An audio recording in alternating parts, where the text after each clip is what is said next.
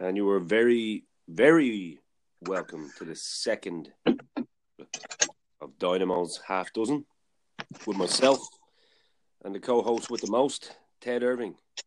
How are you, Ted? I'm good, bud. How are you? I'm very well. I'm very well. This is the second show. They, we didn't cancel it after the first one, and the first one seems to have been listened to. So here we are. We're here for a second uh, second week in a row. Yeah. Yeah. I mean, Um, surprised we didn't get kicked off the air, but yeah, we didn't yet. Uh, did you get any feedback from your end? I think there was a couple of people that probably said a few bits and pieces to you. uh, yeah, a couple of people said they they enjoyed the show. They're looking forward to this one. Uh, and then obviously on the main podcast, uh, Keegan's looking forward to it. Yeah, yeah, I can see that. Yeah, so it's um obviously we we did explain there on the last um episode of Dynamo's dozen that um we would be doing a, a thing every two weeks, which is it's not a brand new concept, but I guess we'll try and make it our own. Um, in that we are going to review uh, a pay per view, a pay per view from any pretty much any company, whether it be ECW, NWA, Mid South, although Mid South wouldn't have done anything pay per view No. wise, but but big shows. You know what I mean? We- it can be from anywhere. That's the bottom line.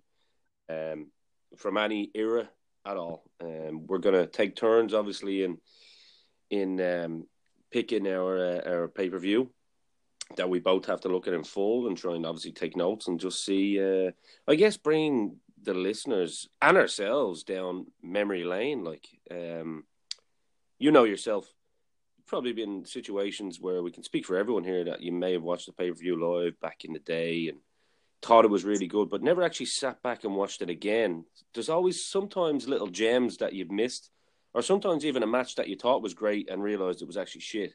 You know what I mean? Yeah, definitely. Uh, there's definitely some matches I remember.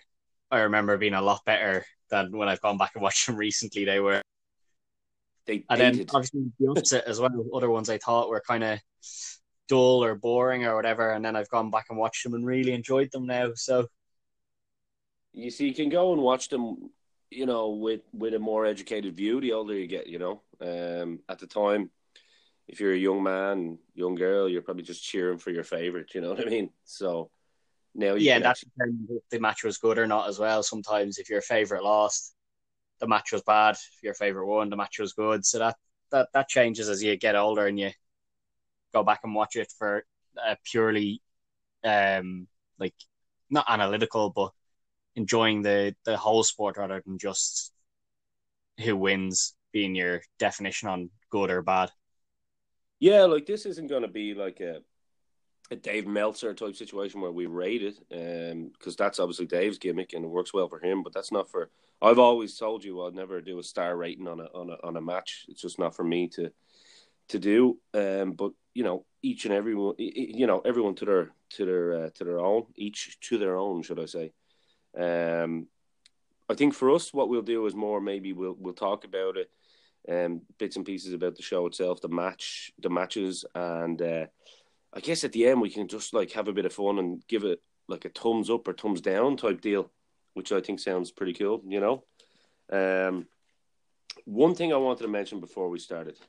Um, so I have to, I have to do this, um, because it really, really did make me laugh, and um, I don't know whether uh, it's going to come across as funny on the show as it did at the time. But I was listening to, um, I was listening to the uh, the radio Talk Sport. You obviously everyone knows Talk Sport, not for the not for the crap that they put up on the you know on Facebook and, and for a clickbait, but actually the the some of the shows that they have are actually really really funny. You know. Um, there's one in particular that everyone's probably heard because there's been a couple of uh, Liverpool fans slagged in recent years with Jason Cundy and Andy Goldstein when they have some people on on the uh, on their show. I believe it's called. Oh, I can't. I can't remember the name of the show itself, but they do it from 10 p.m. So it's a late show, and they get listeners to call in, and it's really really funny.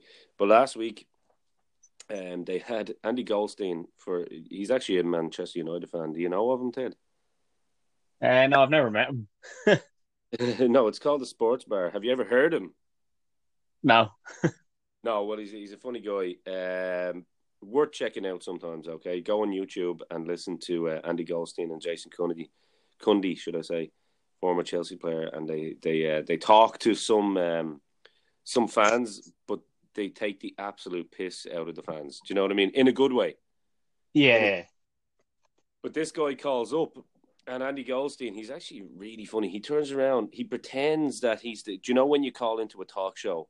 Um, you obviously have the producer asking, like, what's your question? What do you want to talk about? And they see whether the call is worth, you know, putting on the air or not.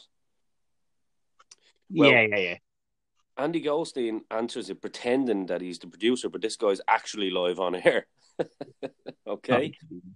So he goes, How you doing? What what what's your call? What you want to talk about? And because he's actually a Londoner, he's a geezer, but he put on like a real Barnsley accent. And your man goes, uh, I just want to talk about hedgehogs. and he goes, What about hedgehogs? And the guy turns around and says, Well, I'm I'm crazy into wildlife and I was out the other night and there was this hedgehog, you know, out in the garden. And your man, Andy Goldstein, just cuts across and goes, Can you make it bat ducks? and he goes, What do you mean? He goes, Oh, we've got a duck team running through the show tonight. So if you can just change your story from hedgehog to duck, that'd be great. so the guy is kind of like confused as shit. And he's just like, Oh, all right. And he goes, Right, so just hold on 10 seconds there. And then Andy goes back to like the show where he's talking to his mate, going, "Yeah, yeah, blah blah blah." And then like ten seconds later, he goes, "Hi, Adam, you're true to the show. What would you like to talk about?" And your man goes, "Yeah, I had a duck in garden the other day, and he actually changed the story to ducks."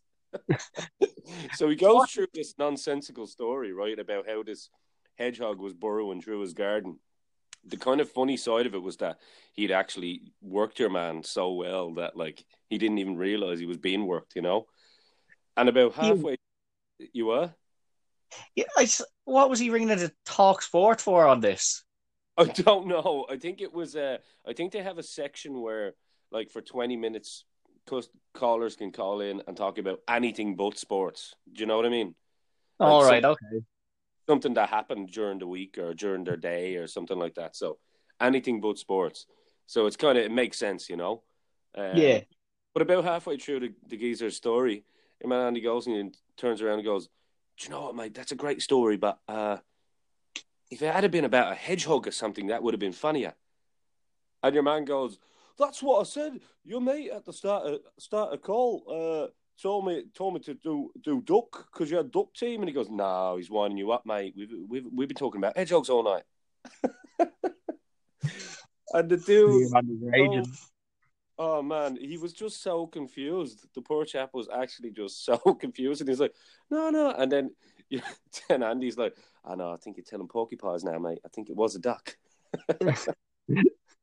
Very good. Oh. It's for anyone that doesn't listen to it should check it out. Like it's the two boys are actually really funny. It's it's good radio. Do you know what I mean? It's good yeah. radio. It's called Andy Goldstein Sports Bar. That's what it's called. So it's really good. But anyway, yeah. on to the reason that we're here. Um, the first pay per view that we picked, which was my pick, was my first pick, um, was a WCW pay per view called Slamboree. Um, it took place I think it was like the fourth or fifth uh, annual Slamboree at the time. Took place on the 17th of May 1998 at the Centrum in Worcester, Massachusetts. Total attendance at the time, for all of you uh, numbers people, was 11,592. Pretty strong crowd for a small hockey stadium at the time. Um, and Ted, I guess this was your kind of first, probably full WCW pay per view that you sat back and watched. Um, this is the full, the first time I've ever watched anything from WCW in full. Like I've watched skits of Jericho back in WCW. I've watched certain matches, but I, would never sat down and watched anything full WCW.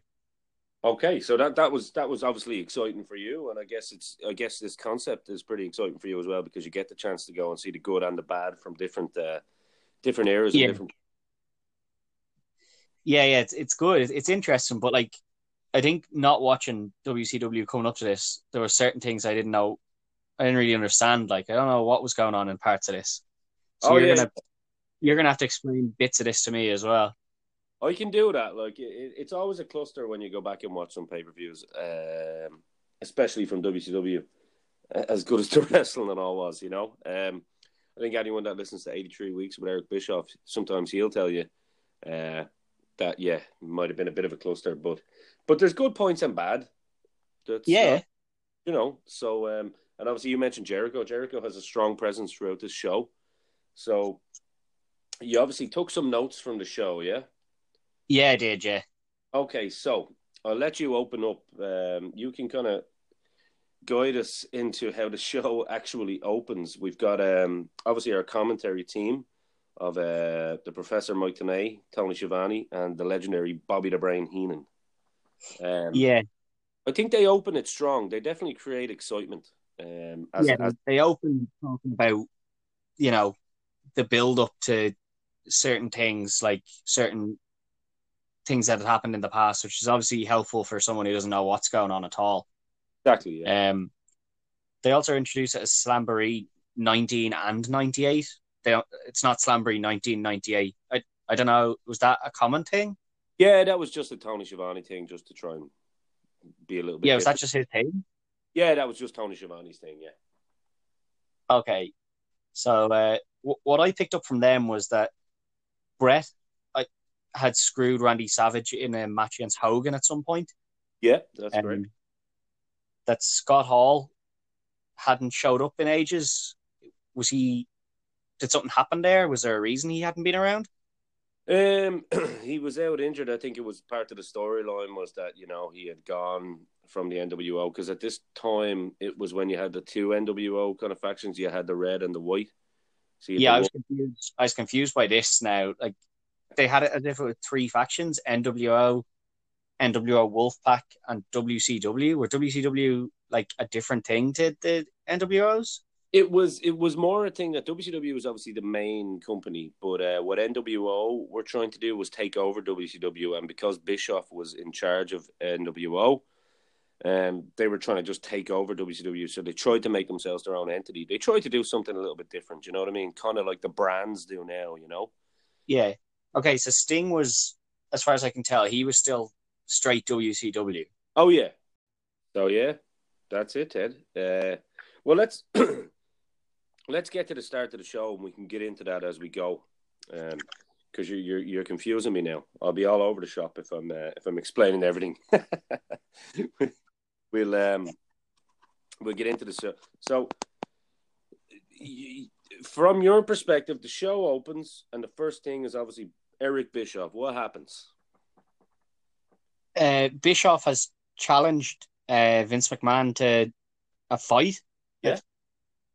Um, I I remember, I do remember. I don't know if I remember this from when it actually happened because I don't think Vince actually mentioned it back in the day. I think I just remember reading about it. Um, but obviously, Bischoff had come out the week before saying Vince hadn't come back to him, so he was just going to wait and see tonight what happened. Um, so that's a bit. Of, it's a bit of a weird one. Uh, but I suppose it did get ratings and it did get people watching to see if Vince would show up. So it was actually kind of genius, to be fair. Yeah, because it was yeah. a, a, challenge if he showed up, but he knew that if he didn't show up, um, you know the, and he knew like we, we can get onto the, the match later, but um, yeah, it was yeah. Was a good idea, like from a from a, a business point of view, actually, from Eric Bischoff. Yeah, but uh, so it kicks off. It's it kicks off with the first match of uh, the World TV title for Benoit versus uh, Finlay. And by the way, might I add, what a beautiful title! I'm such a fan of those old uh, traditional titles. Yeah, they look lovely. They really yeah. are, aren't they? And what a match yeah. to open up with. yeah, this was this was like a really strong start to uh to the pay per view because the two of these just went out and went hell for leather. Like they were battering each other around. Oh, they killed you. There's a, I mean, it's a good, it's a good opening exchange. Like there's a nice bit of chain wrestling at the start. It's quick, um, and you know, the, it's just a, a nice old traditional match where the, it shows that you can go fast paced, but yeah, they know how to slow it down as well. Yeah, yeah. Um, I from what I gathered, Benoit was the face here, was he? Yeah, that's correct. Yeah, he was kind of part of the Four Horsemen kind of thing. Yeah. Okay, cool. So, yeah, so obviously it starts with the the bit of chain wrestling, then starts to pick up from there. Um, Benoit hits him with a steel chair during this and doesn't get DQ. Is the world TV title like no DQ or what's the story with it? Um, no, there should be disqualification in it. Um, okay. I, I kind of remembered that as well, and I was like, was the ref looking at it, or was it a bit of a botch that the ref wasn't meant to be looking? Because I know Benoit got hit with the chair on the outside too. It was actually a lovely spot. We've seen it, Benoit do that in WWE as well. Yeah, the suicide dive to the outside with the chair. but the time brilliant. Like Finlay, you forget how this for anyone that hasn't seen, you know, that only watched Finlay when he came back in WWE because he was phenomenal in uh, in mm. WWE well. But this is like prime Finlay, isn't it? Yeah, it was class. Was his whole gimmick that they call him Fit Finlay because he played loads of sports? Yeah, yeah. That like, I suppose it, like that would make him really fit, but sure, well, like I don't think Finlay was to do like uh you know that he never tired or anything. I never thought it was something to do with. Oh yeah, he plays loads of sports. Well, I mean, it was he called himself that anyway. Do you know what I mean? Yeah. Um, just from back in the day, I mean, you'd all kind of crazy names. But then when you hear some of the stupid names these days as well, you're kind of like, well, not much has changed. You know what I mean? Um, so but, uh, it's kind of one yeah. of those things. Yeah, it was a really hard hitting match, and then uh, Booker T showed up. What was there something going on with Booker T? Yeah, so Booker T had been the previous uh, TV champion.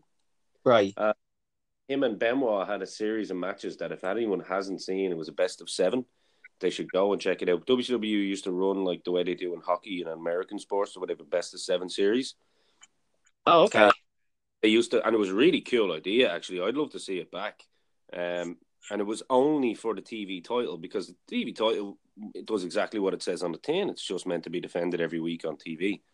Um, yeah.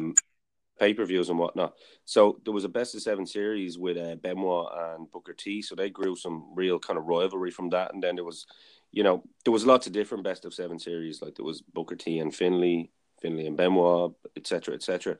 So I think the previous week Benoit had cost Booker T a match for the TV title. So Booker T just came out to get a bit of a bit of revenge.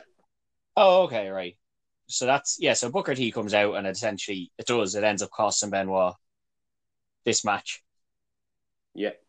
Uh, Finlay picking up the win with the tombstone. I assume that's his finisher, tombstone pile driver back then, was it? Yeah, yeah. Bit of a throwback to Dynamite Kid. Yeah, absolutely. Yeah, yeah. So I, I really enjoyed that match. Uh, I wasn't expecting something that good for the start of their pay per views really good, really good, strong opening to a pay per view. Kind of the way a pay per view should be done always. Do you know what I mean? Um, TV title is always a title I thought WWE dropped the ball with that they could have actually used because it is a good concept. Now it was a very southern concept, albeit because TV title has been around since you know the the Crockett days and stuff. But I've always enjoyed the idea of it. You know what I mean? Um, yeah, it makes it makes sense. It's a nice belt it gives someone a chance. It's almost on a smaller scale to the Intercontinental title. It gives someone a chance to be on TV and kind of build their characters, etc. And you can always throw young up and coming guys within the mix. So I think it's a really, really cool belt, really beautiful belt, as we said. Um, yeah, well, that, sorry, WWE kind of when John Cena had the Intercontinental title, kind of worked it as a TV title. Like he was defending that every week. Oh yeah, yeah, yeah. But I mean, just the concept, but without that title name on it. Yeah, yeah. but I've uh, I've always been a fan of it. I always thought WCW's belts were absolutely beautiful. WWE's some of WWE's old ones were you know in the same bracket, but um, oh yeah, the old I eagle belt. Yeah, the winged eagle. Oh, beautiful. I just prefer the older style titles. I think everyone, most people, even the younger generation, prefer the old style titles. You know, um, they just look more um, prestigious. I think these other ones look a bit well, these new ones look like it. It could be a belt that fucking Kim Kardashian wears to hold up her trousers on a night out. Do you know what I mean? Uh, so, anyway, um, so yeah, that was a really match. Like that's definitely a thumbs up from me. Anyway, that match for sure. Oh, yeah, I, re- I really enjoyed that, and that like this being the first like WCW show I'm going to watch in full. This was a really good start into it. Um, Yeah. it's followed by a little little segment with Jericho. He's over at this. It, it's not the announcer's booth, but it's like a little mini announcer's booth hidden off in the corner or something. Yeah, yeah. Yeah. I thought that was pretty interesting. It's a nice little uh, thing just to give him a little bit of uh, talk time. This is when he's in full uh, conspiracy mode, and he's con- he's convinced everybody is uh, conspiring against him. Uh, classic, classic stuff from Jericho. I love him. Yeah, like this was kind of this is just before the full on conspiracy. This is kind of just leading up to it. And, Yeah. Uh, in fact, this this match obviously is what causes Jericho to become a lunatic. So yeah, I mean, I knew. I, it's kind of one of the reasons I picked the pay per view as well because I knew you'd get to see Jericho in his absolute prime as he was. Do you know what I mean in WCW and what kind of really put eyes on him? Yeah, see, Um, I watched most of that, but like Yeah. not in, in a show format. I've just watched Jericho. Sure. Yeah, yeah, yeah. Exactly, exactly. Um, so that was was a really cool segment, and he's got his coffee and stuff like that. So he's he's uh, yeah. This is just this is just classic stuff from Chris Jericho, to be honest with you. Yeah. Then the second match was Brian Adams versus Lex Luger.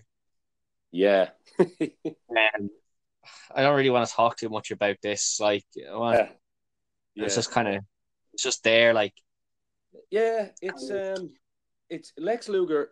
You know, he's one of those kind of enigmas that people always talk about and what could have been, what should have been, etc., etc. Brian Adams was obviously Crush. He was also um, Kona Crush. He was in the uh, he was in the Demolition when he first came to the WWE. He obviously had singles runs. He was really good friends with Macho Man Randy Savage. He was a good, de- good, decent big guy. Um, but I wouldn't, I wouldn't say the match was bad. It's just, you know, it's very sloppy. Lex Luger, there's no way Lex Luger can carry a match. Do you know what I mean? Um, yeah, it's just kind of there. Um, and maybe there was more like, maybe had I been watching, you know, the build up and stuff, maybe I'd have been more invested. But just as a standalone match, I was kind of like, yeah, this is just to to get it on the card, really, to just have something here. And the fact that the um, commentary team were starting to question if Scott Hall had shown up at the building yet, kind of showed that maybe there wasn't a whole lot of interest in this at all. No, there was no there was no build up to it. There was no real kind of. It was just another. Crush was part of the NWO. Oh, Virgil Vincent showed up. Yeah, you know, obviously the instigator of, of all wrestling, as you know, Vir- Virgil. yeah. You know, But, uh, without without him, there'd be no WrestleMania, as as everyone knows. Yeah, uh, this was a thankfully fairly short match, um, because there wasn't really a whole lot going on in it. Just, I, like, I suppose if you like the two kind of big guys just hammering into each other, which can be good sometimes. Like this match was good, but uh, after that first match, it just kind of, I suppose that they they wanted to pace the show a bit, and that was a bit of a slowdown on it. Well, I suppose now that you've kind of said it like that, maybe maybe it's not a full on um, thumbs down. Um, maybe it's somewhere in the middle. Like it was, it was good for what it was, I guess. Yeah, I think it was just it was just there. Luger picks up the win by uh, the torture rack. That was kind of it, really. Um, didn't seem to go anywhere anywhere from there. So Yeah, and then we move into the cruiserweight battle royal. Um, Yeah. I'll let you take the lead on this one, Ted, because I'm I'm interested in hearing. okay, first of all, what were they like? They're doing a battle royal, right? Was it just something that they didn't want it to be the same as the Royal Rumble, where they where they needed to add some weird stipulation so that it wasn't just over the top rope? Was that just something that they needed to do so they were a bit different from, from Vince's uh, Royal Rumble? It's possibility. I mean, like, uh, funny enough, a lot of um, a lot of the battle royals back in the day actually kind of were like that, you know. Um, so it it was, was- kind. Yeah, it was weird because they said pinfalls counted, right? Who's going to have time to do a pinfall? And then they said as long as your two feet touch the ground, but you didn't have to go over the top rope for that to count. So like sliding out under the ring would have eliminated you. yeah, pretty much. Well, no one's going to do that if they know that that's the rule. That, what? Yeah. Well, it just means that you've got to stay in the ring and don't get pinned. Yeah. Okay. Um. So, yeah, fair enough, I suppose. Uh, that it was weird, but yeah, fair enough. Um, this started off brilliant with Jericho deciding he was going to be the one to uh to announce people as they came in. yeah. He was given odds. This guy has a five in ten chance. This guy has a zero, zero in ten chance. He was right. That guy had a zero in ten chance. He didn't win. Exactly. Yeah. Um, This uh, is cla- this is classic mic work Jericho. Like this is just this this Yeah. is what over Jericho. Yeah. there was there was some stuff he came out. I can't remember it off the top of my head now. I should have written it down. But there was one one guy came out and he was like, "Who is this guy? Does anybody know him? Well, he's not winning anyway." Um, Yeah. Oh, and there was one guy who was called like uh, the Silver King or something like that. That Silver King that died recently in London. Yeah, that's Silver King. Yeah, like with ten more wins and he'll be upgraded to Gold King. That's just Yeah. that's brilliant. Uh, he never got those ten wins, um, unfortunately. Yeah. But, uh, yeah. yeah, that was brilliant. There was some pretty, uh, like some pretty big names in this from WCW, WCW's time, like Psychosis and stuff were in this. Juventud. Juventud Guerrera, yeah. So there, it wasn't like some of the people were obviously just little jokes or just to fill up the numbers, but they did have some people that you know you could have expected to win. Um, oh yeah. this match is kind of like I kind of already spoiled it on myself because I've, as I said, I watched loads of Jericho stuff, so I kind of knew the ending of this one already.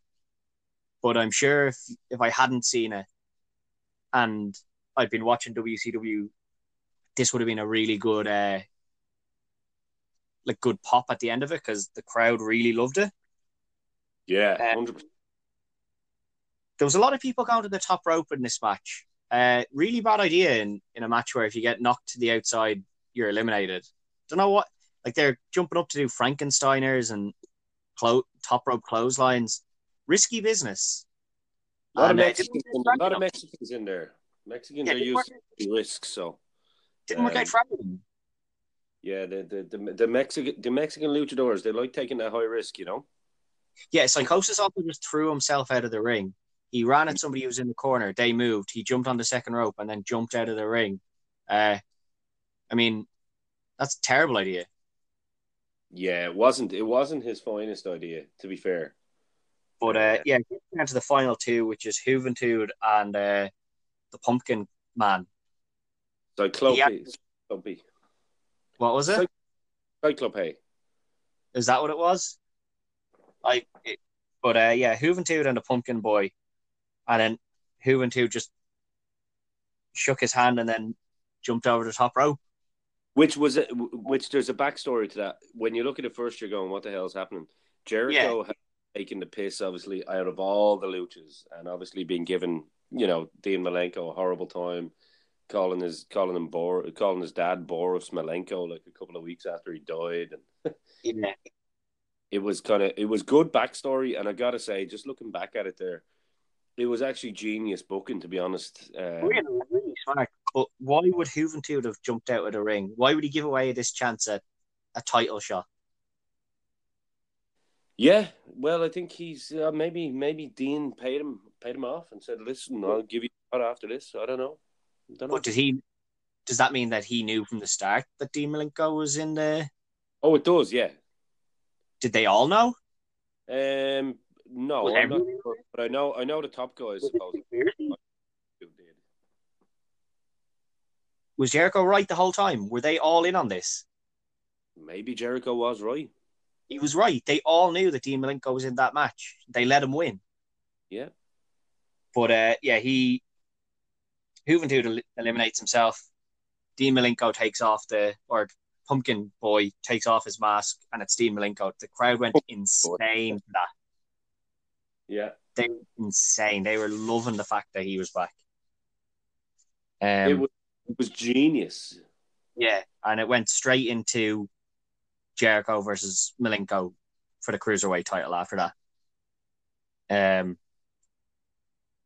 the the crowd was going mental for this match. Obviously, like I know what Jericho was doing with Malenko from watching that, but um, he'd been given Jer- he'd been given Malenko a horrible time about his dad, claiming he was the man of a thousand and four holes. Um, so obviously that's why the crowd. I understood why the crowd was so into this match. Yeah, it really was incredible. It was great work. Great work from Jericho. Great work from from obviously Malenko. He really he really sold it well, actually, Malenko. And this is probably like Malenko at his peak as well. Like this is, I mean, he went straight for Jericho. There was none of this fancy, fancy stuff. He really sold the anger part of it well. Um, yeah, just went straight in, battering Jericho. There was no technical submissions, no nothing. It was just fists and boots and knees and elbows and anything he could hit him with, really. All right, so obviously Dean Malenko um, picks up the W here, gets uh, by the Texas Cloverleaf. Yeah, oh, he had that locked in tight as well. It, you know, you really believe that there was a reason, Jerry. Like you see some people put on that Texas Cloverleaf now, and there's kind of similar to when Bret used to do the sharpshooter. You know, yeah. sometimes people put it in now, and it just doesn't look that doesn't look that strong, doesn't look that painful yeah, really painful when Jericho was uh, locked up in this. Yeah, Malenko and, and Bret really kind of cinched in their kind of holes and made it look really yeah, sore. Yeah. on like. Um, yeah, that was really good, and that brought us up to kind of the first hour of the show. Yeah, yeah. Um, a good, good first hours. Like I enjoyed the first hour. The one match I wasn't really mad on, but then the other I suppose the other three, the over the top being its own type of match, or not over the top, the battle royal, not over the top. Anyway, out of the ring, battle royal. Not over the top wrestling. Yeah, it was just any any wrestling and you were out, essentially, or eliminating yeah. yourself. Yeah. uh, but uh, yeah, it moved us on to a, a cage match. Yeah, yeah this was just a Hell in a Cell, but a really low Hell in the Cell because they had the top covered and everything. Yeah, it was like uh, Hell in a Cell before there was Hell in a Cell, kind of in and around the same time, actually. Yeah, I think I think the original Hell in a Cell was just before this. I think that was ninety seven, wasn't it? That was Shawn Michaels and Undertaker, wasn't it? Yeah, that was ninety seven, wasn't it? Yeah, you're right. You're correct. Yeah. Yeah, but they they just called it a cage match, and uh, they explained that the reason they put this roof on it was because Raven had been attacked a week before or a couple of weeks ago by a fan, apparently. Yeah, yeah. So yeah, that that explains why that's there. So it's Raven versus uh, DDP in yeah. a, a last man standing match, but yes. in a cage.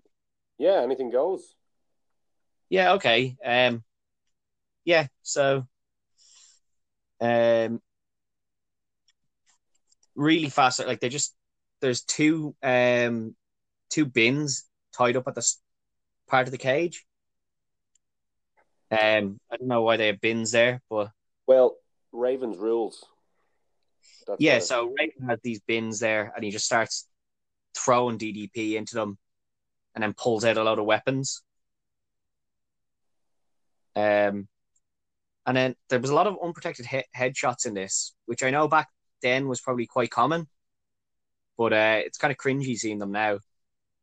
Yeah, yeah, most definitely. It was uh, it was a different one.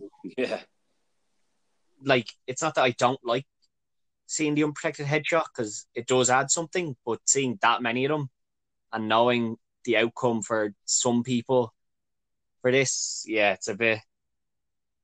I wouldn't say I was like queasy aren't watching it, but it's just like I'm like, oh Jesus, I know I, know what happens when you do that too many times. Yeah. Um, yeah, it was really really hard hitting match, hardcore style that Raven kind of liked doing. I don't think DDP was overly big into that sort of match, was he? No, not necessarily, but he was able to kind of DDP was quite adaptable, you know. Yeah, yeah, no, that's what I was gonna say. He did really well in it, but just he he wasn't known for working with uh hardcore gimmicky matches, was he? No, not really. Around this time, he kind of started to do a little bit. Um, oh. but but no, it wouldn't have been his uh, his forte. No. Yeah. Okay. No. They're just they're scrapping away anyway, and then there's a ref bump. DDP runs into the referee. Silly man, shouldn't have done that. Shouldn't have done that. Yeah, especially with Ravens flock hanging around. You know, you, you don't want to be giving them a chance to come out. You, But uh, you, you don't really want the flock getting involved, you know, or give them an opportunity to get involved, which is what what DDP done here. Yeah, he, he kind of put his foot in his mouth here a little bit. he did, but uh, they come out and they get attacked by some other guy who uh, Raven had like a riot squad that scored him to the ring, um, and then one of them attacked all the flock guys. I don't. What was that about? Yeah, it's just uh, they, they, they- not a lot of uh, Raven stuff. Um, the flock stuff, anyway, always made sense. it was just Oh, sorry, no, it wasn't. The riot squad didn't attack them then. Sorry, it was. Um, and not definitely not the riot squad from WWE, WWE nowadays. It wasn't them. No, It wasn't them. It was this like hired riot gear squad, right? But it wasn't them. Some other guy crawled out from under the ring and attacked the the flock first, yeah, and then he got beaten up by the, that riot squad. And then the flock got in and started scrapping with uh, DDP, um, who kind of fought them all off and just started hitting diamond cutters on anybody anybody that moved, really. Anybody and everybody. Yeah, and then Raven hit DDP with, uh, I think his finisher was some sort of DDT, wasn't it? It was called the even flow. Yeah, Tribute- Okay, so tribute tribute to uh, to Pearl Jam there, but um, yeah, he hits him with that, and then hits him with a diamond cutter and gets uh, a really long nine count, and then then DDP hits him with a diamond cutter, and they're both down until the nine count, and then DDP kind of stumbles up to uh, to win the match, which is a good way to end a last man standing match. Yeah, DDP they- sold it well. Um, I thought thought he, he kind of yeah a last man standing match, two people should really be putting everything into. Like you're trying to keep somebody down for a count of ten, so you should kind of be tired by the end of it. And if they've got any offense in, you know, especially since DDP was getting battered around here for a while, of course he's not going to be able to get straight up at like after hitting the diamond cutter. So I, I thought that was a really, really good, smart finish to uh to that match. yeah it was a pretty good match to be fair. Um, better than being to be honest. Yeah, and then then some guy came out and started attacking the um the flock. Uh, I don't really know who he was, but they said he was a former re- member of uh of the flock. I assume he just got kicked out by Raven. Yeah, There was loads of them, so yeah, he probably probably just surplus the requirement there. He had enough guys. Uh, too many mouths to feed. You're out, man. He's a big guy, so he probably ne- needed a lot to eat. yeah, I'd imagine so. Like cheaper to feed Billy Kidman, who's only a small little guy, than that big guy. Yeah, Um, definitely. Yeah, I mean, you know, he was big enough. He was two Billy Kidmans basically. yeah, and you know nobody wants to feed three Billy Kidmans. You've already got one. You don't want to feed two more. No, no, no, no, not at all. So I think Yeah. yeah. And then it turns out the big reveal is that it's none other than Kanyon. Oh, that was Kanyon, was it? It was Kanyon. Yeah. Oh, I didn't even notice that. Um, that's pretty good. Yeah, yeah. It I was, really know that was Kanyon. yeah. It was Kanyon looking only as he could look back then, yeah. So uh it was a, a nice little it was cool to see Kanyon back then. Um I mean Kanyon a lot of people uh, a lot of people like Kanyon, a lot of um it, it, quite an underrated wrestler, I would say. Yeah, he he does. Uh, he has Raven locked up with uh, two sets of handcuffs at the end of this, and drills him in the head with a steel chair. Another big unprotected chair shot. Yeah. Um, yeah, Raven, Raven was well capable of them, and it's turned out all right for him, thankfully. So Yeah, and it's crazy when you look back at Raven how youthful he looked. He looked well, didn't he? He looked really well back then. Yeah, not anymore. He looks old now. Oh well, he is old. He is old, but he's doing well. He's in the performance center as well now. Oh yeah, no, like not to take away from him, but uh, all those chair shots clearly, uh, clearly aged him. Yeah, yeah. Which leads us in then to another match you probably weren't expecting, which was the great Eddie Guerrero versus uh, Ultimo Dragon, another personal favorite of mine. Um, yeah, Ultimo Dragon was with WCW. Yeah, that's kind of a little bit where he made his name. Yeah, yeah, yeah. Oh, I didn't know he was in with them, but yeah, I was I was happy to see these two out because I knew from seeing these two this was going to be a great match. And one thing, just a side note, obviously the story is that Eddie's kind of you know has control over Chavo, and Chavo's going a bit loco, going a bit crazy, and he can't hit him or anything. So that kind of has a big part of the story. But another thing to notice is how much smaller Eddie was back then. Yeah, well, he was a cruiserweight. He he put on some.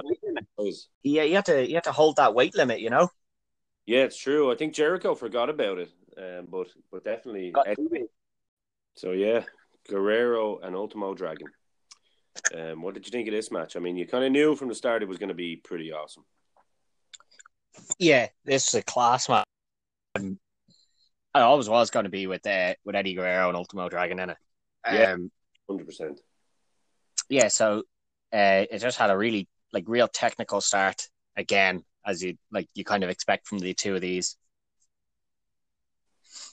Um, lots of uh, well, not I was gonna say arm drags, but they weren't arm drags. Lots of arm bars and reverses and things like that. I really, uh, I love that as the start of a match because it allows you to, not that it's slow, but it allows a build to a faster pace that you're always going to get with these two. Yeah, yeah, exactly. That's that's you said it best. That's the best way you could say it, really. Um, yeah. So, like, what was the story with Chavo? You were saying that, like, obviously he couldn't. Uh, he was having issues with Eddie, but they were saying that the commentary team were saying that Chavo would have been cheering for Ultimo Dragon here. Is there a reason he would have been yeah, because Eddie Eddie had been bullying him like, and just not letting him kind of get any spotlight, and basically okay. run around as his errand boy because he was his little cousin, you know. But why? What was it? Was Ultimo Dragon like fighting for Chavo's freedom or something in this? Yeah, yeah, that's right. If um, if Ultimo Dragon had a beaten um, Eddie Guerrero, then the stipulation was that Chavo could could go on his own. Yeah, it was like a little contract type thing they done. Oh, okay, all right. So that's yeah, that that kind of clears up why uh, Chavo was cheering for him then. Oh yeah, uh, yeah. there was really there was really not, really nice spot in this where Eddie Guerrero went for uh, a, the the frog splash, his big uh, big finisher. Yeah, and uh, Ultimo Dragon like manages to lock in the Dragon Sleeper on this, uh, I think Eddie missed, and then when he gets up, Ultimo Dragon locks in the Dragon Sleeper. Um, and then Eddie reverses that out into his own Dragon Sleeper. Yeah. And pops his feet up on the rope for leverage, which Chavo like just knocks his feet off the ropes. Yeah. Um, genius. Yeah, and then Eddie starts giving him giving him a few slaps. Didn't like that. Slaps as well. Yeah, giving him a few slaps around teach, teach that young boy a lesson. Don't don't mess with me. Too right. Um, and then while while Eddie's slapping Chavo around, Ultimo Dragon comes up for a, a sneaky attack, and uh, he misses and uh, hits Chavo, and then Eddie Eddie beat him with the big with the big frog splash from the top. Very very um, very ridiculous from Eddie. Yeah, that's that's what that's what you get for being sneaky. You can't yeah. be sneaky against Eddie Guerrero. He's he's the ultimate sneaky guy. I mean, his T-shirt said "cheat to win." For God's sakes. Yeah, he was he he had the sneakiness in his head, and he knew he knew Ultimo Dragon was going to try and be sneaky, and he he planned for that. His tactics were perfect. His tactics. Yeah, you can't you can't beat him. Can't beat him in the sneaky game. No, definitely not. So Eddie obviously gets the win. Uh, uh, gets Chavo as his little errand boy. Yeah, which brings us to a shot of a, a very special uh, star dressing room, and it has. Well, actually, just before it goes to the star dressing room, Right. Chavo, Chavo then batters Ultimo Dragon around. yeah, Not happy about this. Uh, was was he not happy about Ultimo losing, or was he not happy about getting punched in the head by Ultimo Dragon well, he when? was Uh, annoyed that that Ultimo Dragon didn't uh, do him the favor. Like, yeah, so he then beats him around, and then Eddie Eddie stops him doing that, which was weird. I don't know. Did Eddie just not want Chavo beating people up? he just he just wanted to show that he can control him. Yeah, just just to annoy Oh, him. okay. Yeah, okay. And then yeah, then we go off to our uh, our star dressing room Yeah, to see to see if uh, if Vince McMahon has shown up. Yeah, he hadn't. well, we didn't know that at this time. He could have been in there for all we know. We hadn't seen him. We hadn't seen him. We hadn't seen him go in there, but we'd seen that it was it was, an, and I'm sure it was a lovely dressing room. I'm sure there was a lovely spread and everything. Yeah, but uh, nice steaks and everything in there. Yeah, Eric wouldn't have held back on expenses just to make sure that Vince was 100. percent You know what I mean? Yeah, well, he wants to win. Yeah, he wanted to win fair and square. He wanted to bring his martial arts game versus the the uh, whatever Vince done. The raw power of Vince McMahon. Did you ever see that lad? He's jacked. The raw power, exactly. Yeah, because bodybuilders would always win fights. You know that. That's a fact. Well, they'd win. They'd win the raw power fights. The raw power fights. Yeah, they just wouldn't like get kicked in the head too much. Yeah, like they wouldn't like getting kicked around. No, no, no. So And uh, So we go, we go then, we go to another match that you probably knew was on, but probably didn't expect either, which is two kind of absolute legends of the game, um, and it's it's obviously built as a grudge match, um, between obviously Bret Hart and uh, Macho Man Randy Savage. So I'd say was there? No, was there? Uh, Perry Saturn versus Goldberg was before that, wasn't it? that's right, that's right. I had so much respect for Goldberg at the time that I forgot about that one.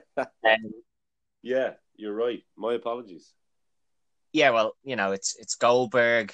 Uh, so I I knew Goldberg was going to be on on this somewhere, uh, Yeah. but I was expecting this to be just Seven and zero. I do actually have it down here. I just skipped ahead there. yeah, My- 80, 87 and zero he was at this point. How Good, a good Goldberg there? How big was Goldberg? Was fucking huge, wasn't he? Yeah, he was, and the crowd was still loving him at this point. There was still Oh. no uh, no boredom in this. And it wasn't. To be honest, it wasn't actually a bad match. And again, we go back to um, we go back to the belts. There's the original United States title. What a beauty! What a beauty! Yeah, lovely title. I was expecting this to be like a because I I'd always thought Goldberg's matches in WCW were just quick, kind Well, of one and done. they usually were. Yeah, so that's that's what I was expecting when I seen Goldberg coming out here, and I wasn't too happy about that because, uh, like Perry Saturn doesn't really get talked about that much. But I love Perry Saturn. Very underrated band. Yeah. Yeah, I thought he was class, and even like even in uh, WWF when he first came in, I thought he was class before he went mental and fell in love with that mop. But that was funny, so I still enjoyed that. It was a nice mop though. It was, but uh, they had like a small technical start to this match. Yeah. I, don't think I've seen Goldberg do. no. but the commentary were really big enough about Goldberg learning new moves and stuff. So they'd they'd obviously decided that having these uh, quick jackhammer or spear jackhammer matches was uh, they'd realized that this was going to wear thin eventually and had started trying to move him forward a bit, which was which was smart because if if people got bored of him, then they lost the commodity of him.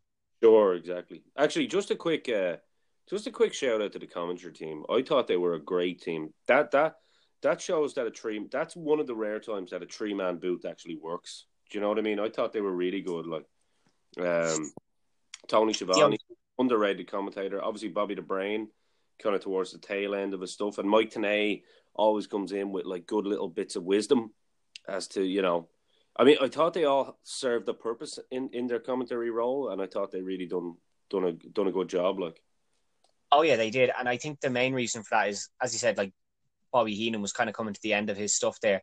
so he wasn't trying to talk too much. He was kind of leaving it to the other two lads mainly, Exactly. and he just come with bits and pieces here. Like he wasn't. They weren't trying to make it out as if all three of these were equal on the commentary desk. It was just kind of there was three people there, and you know they didn't all have to be saying something all the time. Like you could go 20, 20 30 minutes, and Bobby Heenan would have said nothing, exactly. and then come out with two or three lines to remind you he was there, and then back to the other two guys. So that was pretty cool. Yeah, Schiavone is actually a very, very underrated play-by-play guy. I mean, he's probably not underrated as such, but he definitely he he was. Yeah, definitely forgotten. Like he's actually really good, and even Jim Ross says that. Like they're really good friends. Jim Ross always says that Schiavone was one of his favorite guys to listen to. You know. Yeah, Yeah. which is big praise from what many believe to be the best play-by-play guy. For sure. Yeah. Yeah. But um, yeah, so Perry Saturn hits some pretty big moves. He hits a big spinning wheel kick from the top rope, uh, which you don't like. You don't really see spinning wheel kicks much anymore, but you never really seen them from the top row. No. That was pretty good. Uh, but then in the end, it was same old, same old spear, jackhammer, big three count. Yep. And uh, people loved that, you know. Goldberg was still on the up and up. People still loved him. And uh, he went on to win another hundred and something matches, I think. Yeah. Yeah. Uh, without being defeated. legitimately as well. Yeah. Yeah, they all all wrestled. Sometimes he was wrestling twice a day because he Oh, yeah. beat someone. So Yeah. it's the only way you could numbers not inflated. Sometimes he'd just go to the go to the shop, the local shop, and he'd have a wrestling match on the way, and then that that counted. So Yeah, well, if a fan, you know, fan was hassling him, you'd hit him with that spear, jackhammer, and get the one, two, three. That that's a number up, you know. well, too right, like twenty four seven, baby. Yeah, no messing around. No, Um, there was another match before Bret versus Randy as well that I think uh, was easily forgotten because there's just it was Bischoff versus Vince McMahon. and this was an epic. This was an epic.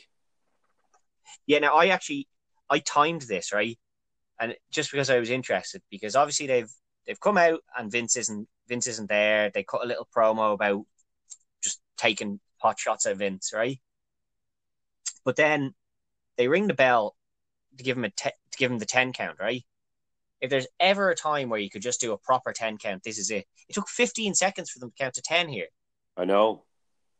What, like, you know, I could understand if they're gonna slow it down to build up the suspense, and then Vince McMahon comes out, but he was never coming out, and they have to have known this at this point. Like, he hasn't showed up yet. What? They think he's just gonna randomly show up? Well, Um, Bischoff was hoping. Bischoff was hoping. yeah, uh, that like I know that's really petty to have uh, counted, but it took like 15 seconds for them to do that 10 second count. They could have just, you know, Well, I think they knew That's- that Vince had a bad back around that time. Uh, also they thought maybe just a bit slow walking, was it? like St. Valentine's Day Massacre and all, they knew he'd fallen. And uh, Oh, all right. They're just giving him a bit of extra time, then maybe. I think so. I, I think they were trying to be accommodating. Do you know what I mean? Because obviously they they dropped a lot of money on the swordfish sushi that they left backstage and probably thought, you know, Maybe doing that. yeah. Do you know what I mean? So they did give him a chance, and unfortunately Vince didn't show up. Uh, he he'd rather Yeah, they didn't even play his music though. Maybe maybe if they played his music, he'd have known it was his time. Maybe Yeah. he just didn't know. Maybe that's the only way Vince can actually fight when he hears that no chance music. Do you know what I mean? Maybe he just doesn't know. Like he he was too busy eating his swordfish, and he was like, "Oh, when they play my music, I'm definitely gonna go out there." But then they didn't they didn't do that. And we have to add in this that uh, Vince sent a legitimate uh, solicitor's letter to. Uh, Yeah, they read that out the week before, saying that he definitely wouldn't be there. yeah, it was kind of like it was really well played, I guess, on Bischoff, making Vince look like a bitch. Do you know what I mean? So I think that's Yeah. what ran with it. Uh, Didn't work out too well in the end, anyway. but he probably Vince probably was kind of given the heads up, like, listen, this guy is like a couple of time uh, world, you know, champion in actual fighting, so you might not want to Ah, go but pay per view and even yeah, but even if Vince thought he could beat him in a fight, he wouldn't. Uh, he wouldn't have gone. It's just that's just putting money in somebody else's pocket. Oh, Vince was never yeah. going to do it. Of course, of course. But yeah, no, legitimately, Vince Vince would have got beaten up again anyway. So it would have been it would have been stupid you know, on both sides of the fence, exactly. But it was it was fun. It was fun, definitely. Um, yeah, I can back at that time. It would have been, um, you know, like obviously because I knew I knew Vince wasn't going to show up because that would have been a big story if it if he had. Oh, for But me, uh, watching it go, whoa, what's going to happen? Yeah. yeah, if you didn't if you didn't already know the outcome of uh, what was happening there, then yeah, especially if you were in the crowd, I'd say counting down and hoping, like just hoping Vince would show up yeah. would have been a, would have been a great experience. Yeah. So which which I made the mistake the last time, which leads us into the next match. I'll let you go now. Yeah, so it's this one is this is the one you were talking about, Bret Hart versus uh, Randy Savage, Roddy Piper as the special guest referee. How good did Piper look? He looked trim, didn't he? Yeah, he, he would. Well, how old was he in this? Jesus, Piper was a. I mean, he would have been still old enough. I mean, don't forget, Bret still looks absolutely great here, and Macho looked great. And I think Macho was pushing fifty, whereas Bret was probably about 41, 42. Yeah, you can kind of tell Macho. You could see Macho was looking a bit, a bit on the wrong end of the the years. But his body was in phenomenal shape. Body wise, he was in phenomenal shape, but you could see kind of that. You you could see he was Asian, but like that happens to everyone, I suppose. But yeah, Roddy Piper looked like he could, like he was like in his thirties or something here. Yeah, Bret obviously looks great because you're still talking a year after Montreal, so he was still obviously in prime condition, you know. Top tip top shape at this point, yeah. Yeah. But um, so Bret Bret is like part of the NWO in this, Yeah. helping Hogan. Then Savage is part of the NWO, but that's the other NWO, is it? Um, that's right, yeah. And then Roddy Piper hates both of them. Pretty much, yeah. Because he's WC. Okay. Okay, so he's WCW. Okay, grand. So um, yeah. Weird thing here was they brought out they brought out Bret Hart, then Roddy Piper, and then the Macho Man. That that's a weird way to do it. Yeah, you would have thought that the special guest ref would come out first. Well, he either comes out first or he comes out last, not in, in between them, I Yeah. suppose. Exactly. But it's what maybe maybe that makes sense because he's you know he's the he's the one that's in between the two of them the whole time. There you go. Maybe maybe that's what they were thinking, but it doesn't really come across that way. It just comes across as kind of weird. Sure. Yeah, yeah. But uh, yeah, it's it just starts off with Bret doing the classic heel move of just rolling out of the ring. Yeah. Um, uh, Piper just goes out and throws him back in. yes. So that's that's a really good tone for what sort of referee Piper's going to be in this. He's going to be very hands on, and you know, Yeah. yeah, no nonsense. Like right, you're breaking the rules. I'll just say I'll hit you a slap, and that'll that'll be the end of that. Brilliant. Then, then he didn't really care about rule breaking at all. He just kind of let it go. Well, that's Piper. He's a fighter. He's like, do what you want. Yeah. Yeah.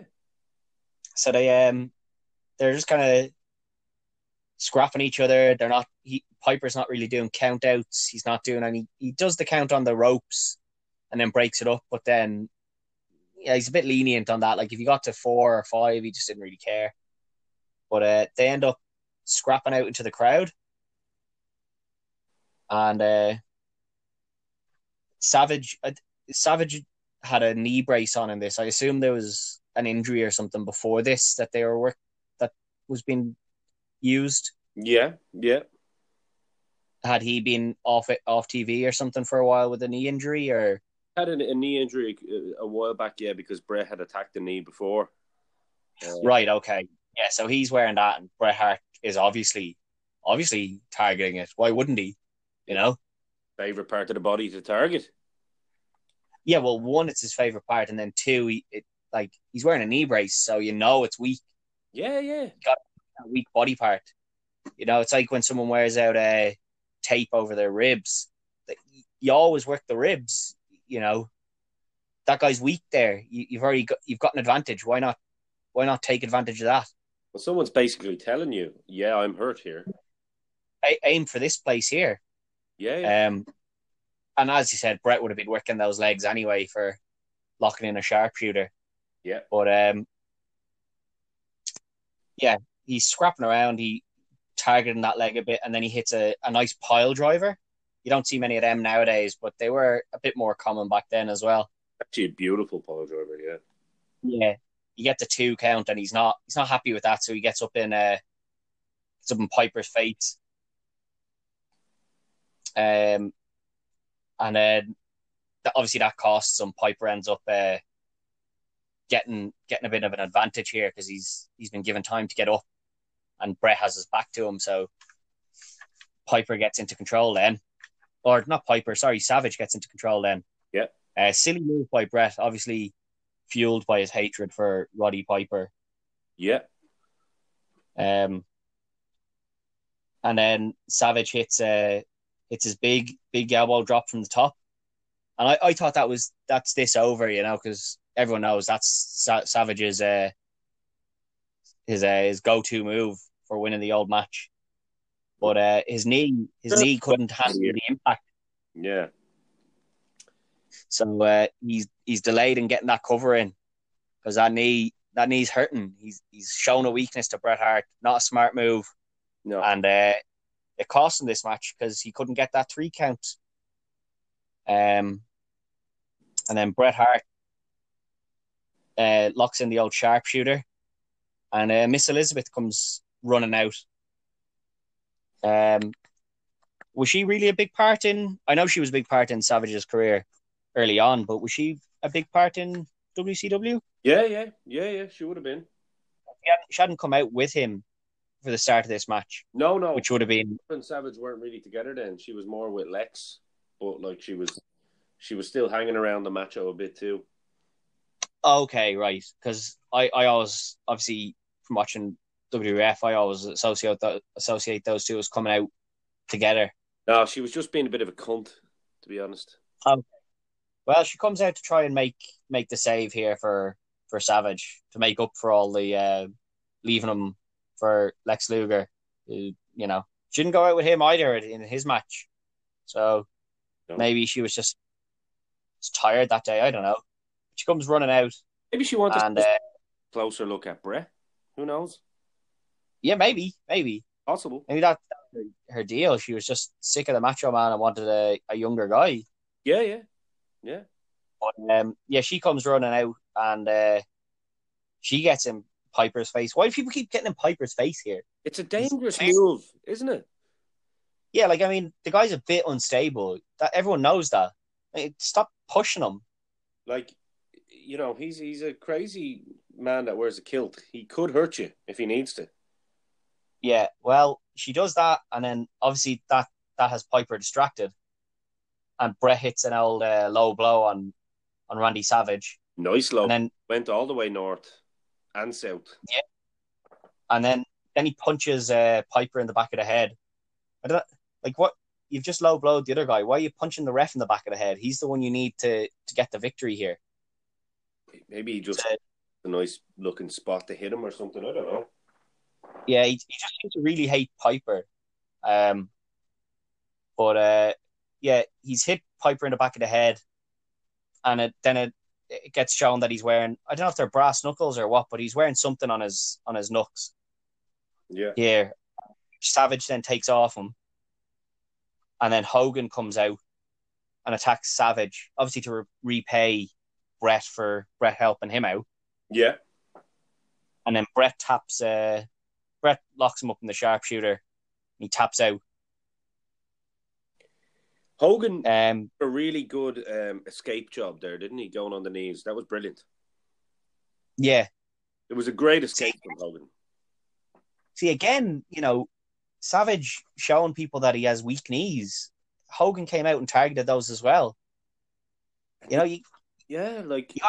Hogan's you can't you can't be doing that all the time. no, and Hogan's a shark, man. He, he'll he'll go for whatever he can. Especially back then, yeah. There was no there was no saying his prayers and eating vitamins back then. Oh, no, he was dancing with the devil then, Any means necessary for that man. any means necessary.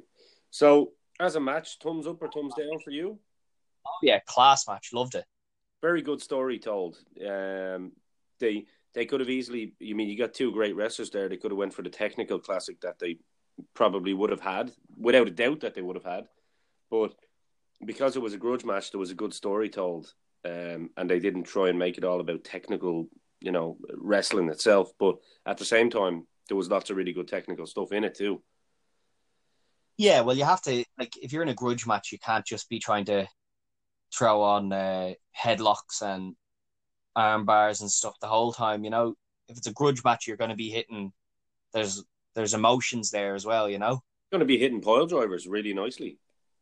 Yeah, you want to be hitting pile drivers and big elbows, and fighting wherever you can, especially if the ref's not going to do anything about it. Yeah, yeah, it's a, it's a free pass. Yeah, so yeah, no, really good match. Really enjoyed that. Um, uh, so far there hasn't like this whole pay per view so far had been pretty pretty good. Obviously, Bischoff and Vince McMahon is a bit stale because it's not live, so you, like you already know what the outcome of that is. But um, other than that, and the Lex Luger match, every match has been like solid on this. Yeah, definitely. Um, then that led to uh, the main event, um, which was uh, Hall and Nash versus uh, the Giant and Sting. Yeah. Um, it's a bit weird. They didn't they didn't have their main title defended on this show at all. No, no, not at all. Uh, Hogan's the champion at this point, is he? That's correct. Yeah. Yeah. So I suppose he just came out in the grudge match before that, but it's a it's a strange one not to have your your world title defended on a on a pay per view. Well, Hogan's obviously just getting back from Hollywood doing a movie. You know, he only has a chance to stop by and just help his old pal Bret. Like, yeah, that must be it. But um, yeah. So this match, it's a it's a tag team match for the the world tag titles. Again, nice, nice old old school titles again. Beautiful, yeah. Um, this was kind of weird because I don't know who was who was the faces and who was the heels in this? I didn't really get this. Well, it's it there's none like it's funny because the Giant is obviously a heel because he's with NWO. The original. He's with Sting. Sting is WCW, but they're both sides, both the NWO and the Wolfpack are trying to get him to sign for them he's basically been told by management that he has to go and do this match because he obviously wants revenge on Scott Hall because they had a bit of a deal. Um, oh. so a bit of a cluster. It is a bit of a cluster. This is around the time that it started being a bit of a cluster with the NWO situation. But um, yeah, so that, that's that's the only explanation I can really give you there. Okay, well, Giant was seven foot four back then. Oh, uh, he's progressively he's progressively shrunk each uh, every couple of years. He was seven foot two. It's gravity, man. Gravity. Yeah, he's gotten smaller, and I think he's only seven foot now. So, um, poor fella. You know. He's still got a bit of height, though. Yeah, he's still a tall, tall lad. But I mean, I'd say being seven foot now, he misses being seven foot four. Definitely, man, and and a and a trimmer seven foot four too. Yeah, doing a. He didn't do it in this match, but uh, he was known to do a, an old springboard back then. Oh yeah. Probably, probably a good idea. He stopped doing that. Wouldn't be able to do that now. Maybe that's why he's not seven foot four anymore. Yeah, maybe, maybe that, maybe he knocked his head on the ceiling or something. Well, gravity as well, man. Gravity's a hell of a son of a bitch. Did you not know that? It is, but like he's pretty tall and doing a springboard. Like, what if he knocked his head on the ceiling and like crushed his spine down a couple of inches. It's very possible. It is. Maybe that's why he stopped doing it. Oh, you think that makes it? Yeah. So the, this match is weird because the crowd is like cheering for everyone except Giant. Yeah. So cheering, cheering Sting, cheering Hall and Nash with Dusty Rhodes, but booing him. Kind of, it was kind of weird. Yeah, there's no um, going here. Yeah, nobody likes the Giant. No, he's a son of a bitch, man. Yeah, so it just starts off as kind of a as any old tag team match starts. Sting and Sting and Scott Hall start off this one. Um, obviously, I didn't know that they had some sort of deal before that, but obviously, they must have, a, as you said, they had some sort of uh, altercation earlier. No, a lot earlier in the night, and but at some point because Hall hasn't been around for a while now. Yeah. So obviously before that they had some sort of issue. Um, but Sting Sting starts getting beaten down, um, a good bit by both Hall and Nash. Um, and then the ref falls over Sting. Uh, that was pretty funny. That was. Didn't really add didn't add anything to anything, but uh, it, it made me laugh. Uh, but um, yeah, Sting's just getting beaten down, beaten down, beaten down. Um, and then he gets put in this a bear hug, which uh, is a good, effective move, but it looked really weird because Nash had him up so that he was holding him in the air, but then let him down. So he was like standing on the ground. And then it kind of just looked like Nash was just holding up a mate who was like completely hammered. And he was like, come on, man, we'll get you in this taxi here. Yeah. It didn't really, didn't look effective anymore. It just looked like Sting was like hammered. And uh, Nash was trying to help him back. And the ref just left him there for ages. Didn't, didn't check to see if he was, uh, wasn't asking, did he want to submit? Wasn't raising his arm or anything. Just left ages. And then went, oh, I better, better check on that lad and uh, he did the old lift the arm once, lift the arm twice, lift the arm the third time, and Sting Sting kept it up that third time. Always takes them three turns. Yeah, uh, a little bit annoying when they do that. Yeah, like, uh, why does it always take three? Why can't it just take two one time? It's just it's just the way the world works, man. Unfortunately. But um, yeah, eventually Sting fights back. Uh, and tags in the giant, who uh, the crowd all cheer for that, but then then they seem to realize that wait, no, we don't like him. I think they cheered because they liked Sting and he wasn't getting beaten up anymore. Well, yeah. But then they realized, oh no, wait, we don't like this guy, so they started booing then, which was really weird. Yeah, it was weird, but it was yeah, that's true. yeah, it's true. like I don't I didn't watch WCW and this was weird to me, so maybe it made sense if you were watching all the time. But uh, yeah, Giant goes on a bit of a a bit of a run, and then goes for a splash off the top rope. Uh, always a dangerous move, but even more dangerous if the guy's you know seven foot four and you know four hundred plus pounds. You don't want that landing on you.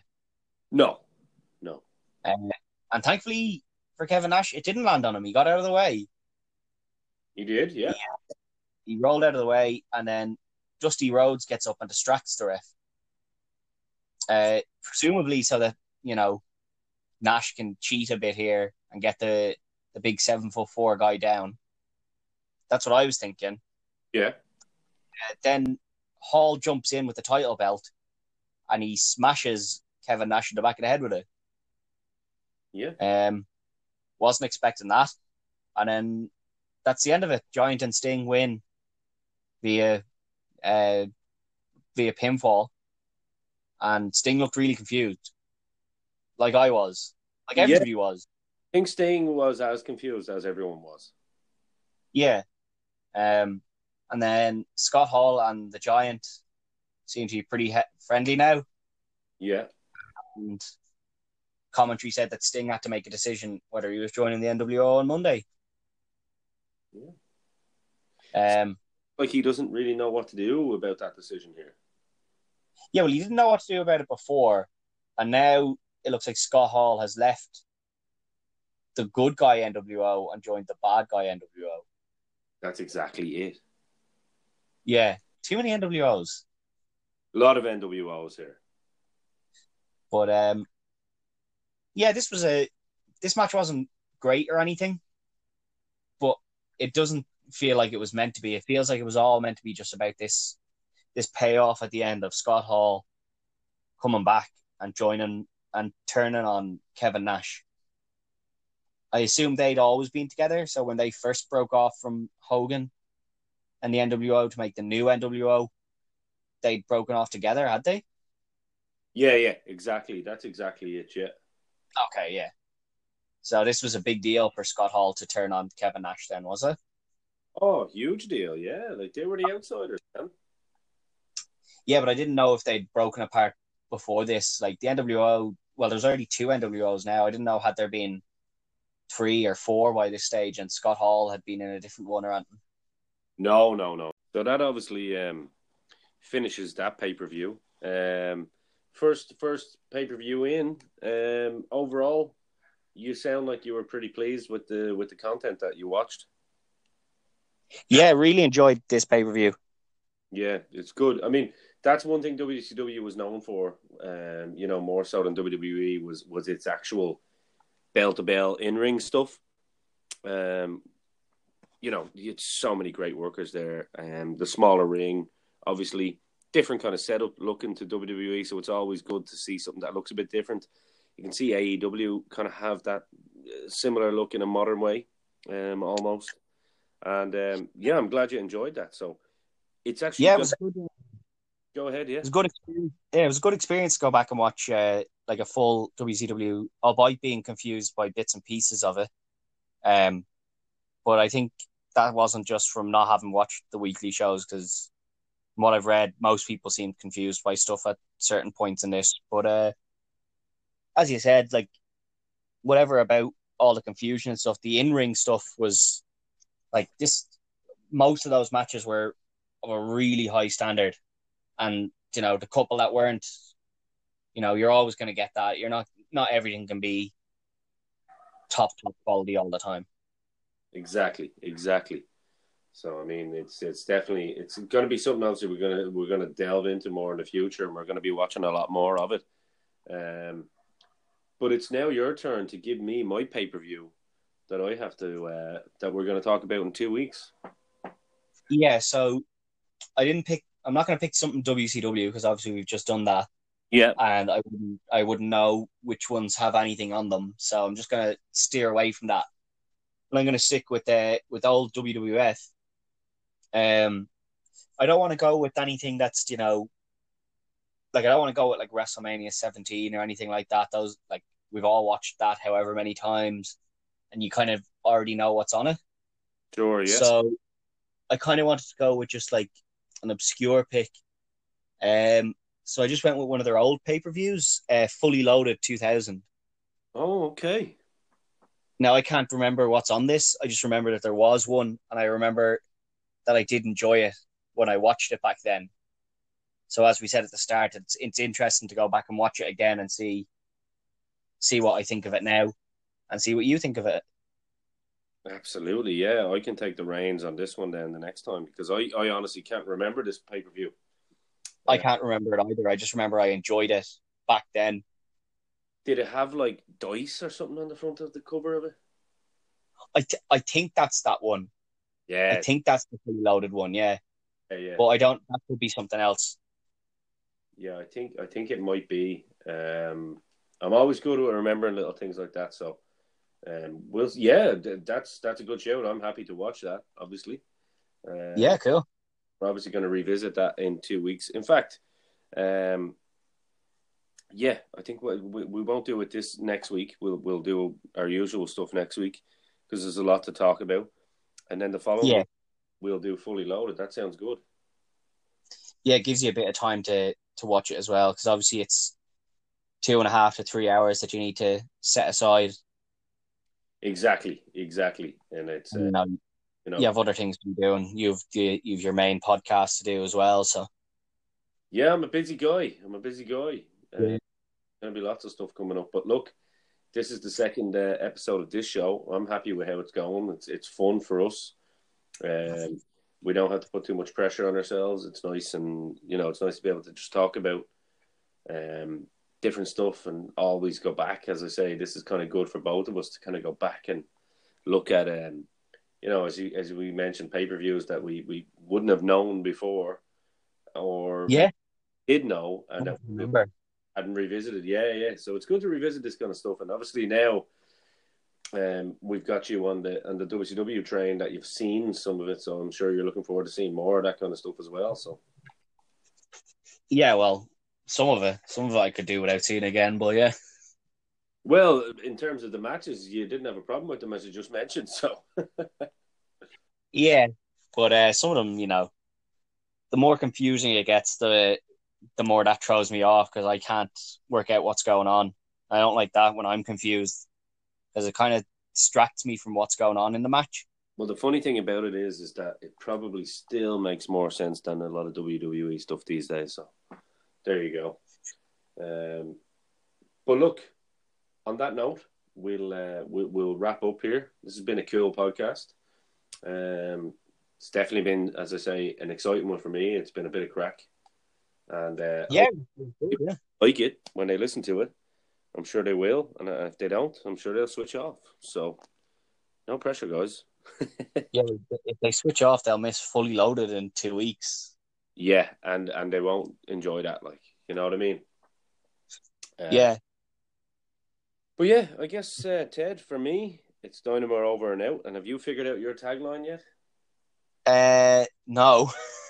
uh, I spent more time watching this than I put it out. I didn't put any time into uh, thinking of any sort of sign off tagline. Maybe um, current thing each week. We're going to be looking hashtag help Ted find a tagline or something. Yeah, if somebody else just does that bit, like if somebody else does the work and then just tells me it, that that'd suit me way better. Yeah, like it'll probably probably will. Yeah, so we'll, we'll let's let's help Ted get a get a tagline, and uh, hopefully by this stage next week he has one. but um, Ted, as always, it's a pleasure, my man, and I will see you again, same place, same time next week. Yeah, man. See you then. Over and out.